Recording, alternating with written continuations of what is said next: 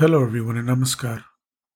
Today's podcast is a continuation of the reading of the book titled Anandamurti, the Jamalpur Years. And this is the sixth chapter in the book titled The Death of Stalin. In communist countries, there is no sanctity in moral life. Society is devoid of moral principles. In the name of this defective theory, one of the leaders of the Soviet Union, killed more than 500,000 people and sent many more to labor camps in Siberia. Among all the anti human and homicidal theories that have been created in this world, communism is the most barbarous. All human society will have to undergo atonement for the sins committed by communism. Not even the innocent will be spared. This dangerous theory has committed many atrocities against society, and it will continue to do so until it is finished in name as well as in theory. For nearly three years after Pranay's initiation, he continued to address Pravat as he would a friend or a colleague, calling him Dada or Pravada, though he had now begun to revere him as his guru. One day, while walking in the field, Pravat told him that this form of address was not proper between guru and disciple. He should not call him Dada, except in the office or in public, but rather Baba. From then on, Pranay followed this traditional form of address whenever they were alone. Pravat instructed the other disciples to do the same. Soon, Everyone was calling the master Baba, even though some of them, such as Chandranath and Nagina, were older than he was. The number of disciples continued to mount, but with few exceptions. Individual disciples did not know who the others were, other than the person who had brought them and the persons they had brought. Baba had made it a rule that if they saw him with somebody else, whether at home or in the field, they should turn back and come to see him at a different time. These measures allowed Baba to maintain his anonymity. Not every disciple, however, was quite so strict. One day, in 1952, Subodh Chatterjee, a childhood acquaintance who had taken initiation the previous year, was chatting with Dr. Sachinandan Mandal, who had also grown up with Baba. While they were talking, Subodh saw Baba pass by on the street. After pointing him out, he confided to Sachinandan that Baba had become a great yogi with supernatural powers and his own philosophy. Every evening, different people went with him to the field to listen to his spiritual wisdom, take his blessings, and witness his miraculous powers. When he heard this, Sachinandan remembered a couple of incidents that had given him pause. Recently, another mutual friend, Gopi Kishore, had related to him that he had once gone to Baba for advice and discovered that his knowledge was so vast that not even professionals in their field could come close to matching him. On another occasion, Sachinandan had been coming down the stairs from his second floor office after examining a patient. Baba had been going up the stairs at the same time. As they passed, Baba asked him if his patient was suffering from pain on both sides.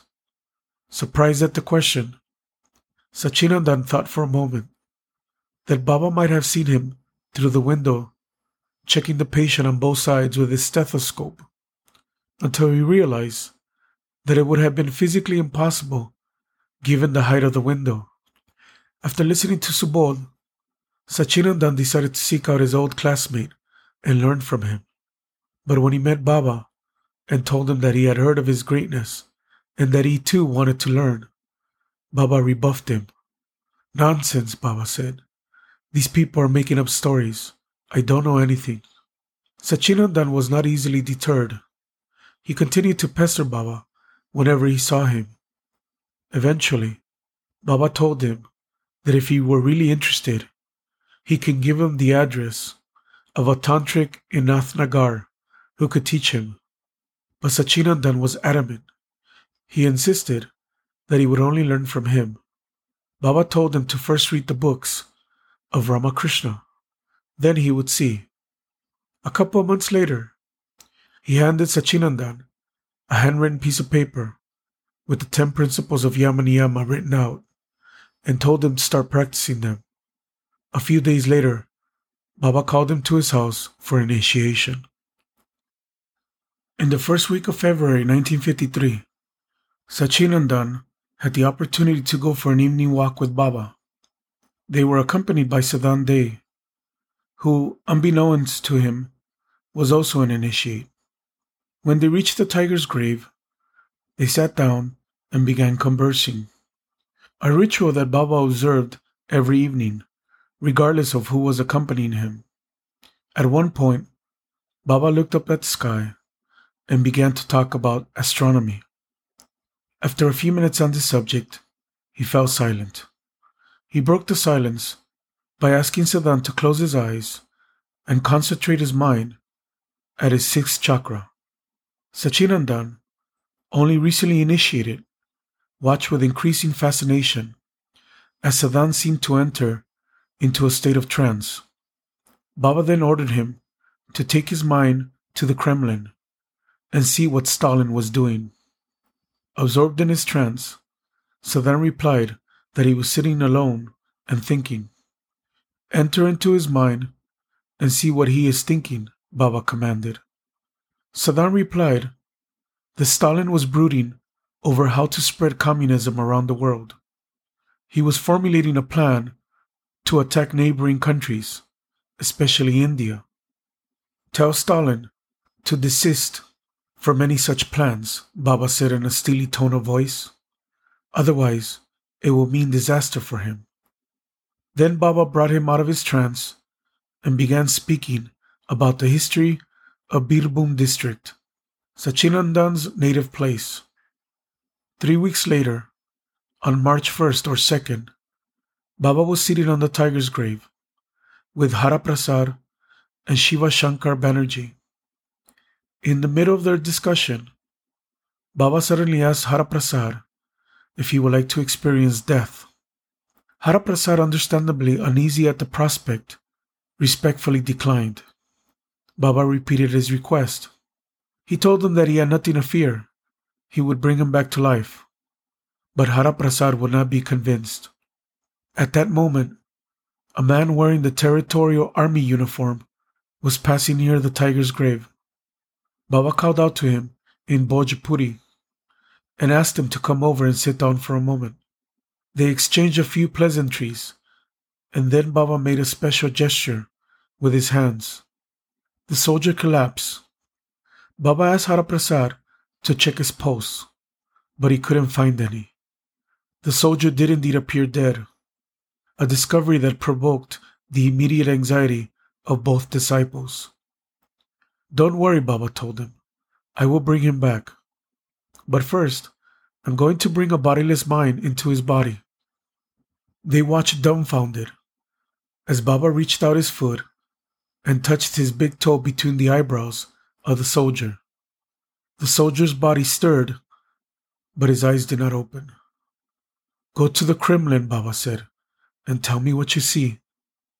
The prostrate soldier answered the question without opening his eyes. Stalin is in a conference room with the officers of his military command. He is explaining something to them in Russian and pointing to a map. Enter into Stalin's mind and discover what his plans are. He is making plans to invade India. Tell him to stop immediately, otherwise, it would mean disaster for him. I have told him. And what was his reaction? Some fear has arisen in his mind. He has left the conference room and gone into his private chambers. Very well, then. Baba turned his attention back to his disciples and began conversing on other subjects, while the soldier's body lay inert beside them on the grave. Half an hour passed. Baba again turned toward the soldier and ordered the bodiless mind to return to the Kremlin and see what Stalin was doing. He has overcome his fear and is preparing to issue final orders to his officers. Baba's moon darkened. Stalin has failed to learn his lesson. Now his time has come. Baba raised his right index finger in the air and made a cutting motion with his hand. At the same moment, he said in a commanding voice, Stalin, Nipat Jao. Stalin, be destroyed. Moments later, Baba ordered the bodiless mind to leave, and the soldier's body again became lifeless. He then ordered the soldier's mind to return. A few moments later, the soldier began to breathe again. His body moved slightly. A few minutes later, he opened his eyes and sat up, too tired to speak. Baba asked his disciples to massage him. A little while later, he was able to get up and walk away. On March 5th, Haraprasad had another chance to go on the evening walk with Baba. On his way home, after accompanying Baba to his residence, he saw a crowd gather around a radio in a sweet shop. He stopped to find out what was going on and was stunned to hear the news that Stalin's death had just been announced. Some years later, in 1970, Baba was walking with a South Indian disciple, Bhakta Vatsalam. During their conversation, Baba told him that while Stalin's death had been announced on March 5th, he had actually died a few days earlier. The Kremlin had kept the news secret because of a power struggle between Beria and Khrushchev over who would succeed the Russian leader. I was sitting on the tiger's grave one evening, Baba told him, when a little boy from the Himalayas sent me a telepathic message. Baba, Stalin is planning to attack India. Please do something. Stalin was given a warning. Three weeks later, I was sitting at the tiger's grave and that same little boy sent me another telepathic message. Baba, Stalin is about to declare war. He's planning on destroying India. Please do something. You know, Bhaktavasalam, Stalin died a short while later. Later in that same year, Baba was giving a talk in Ranchi. During the talk, he told his disciples that everything occurs due to the wish of the Supreme Consciousness. Nothing can function without his wish. He then asked Vinayananda to stand up and give a speech about Anandamarga. In the middle of Vinayananda's speech, Baba made a motion with his hand. Suddenly, Vinayananda was unable to utter a single word. As he stood there, mute, Baba smiled and explained that he had withdrawn his power to speak. Without his permission, he would be unable to say anything. Then Baba gave him back his power to speak, and with a touch to his forehead, he put him into a spiritual trance. Baba got up as if to leave the room, but then he sat back down again and said, The power by which Vinayananda's ability to speak was cut off is called the cosmic scissor. By using the cosmic scissor, Paramapurusha, the Supreme Consciousness, can stop the functioning of anything in the universe. In the Markandeya Purana, this power is called Chandika Shakti. He paused for a few moments and then added, At the time of Stalin's death, the artery supplying blood to the brain was cut off by the use of the cosmic scissor, and he died immediately. After saying this, Baba got up and left the room. Thank you.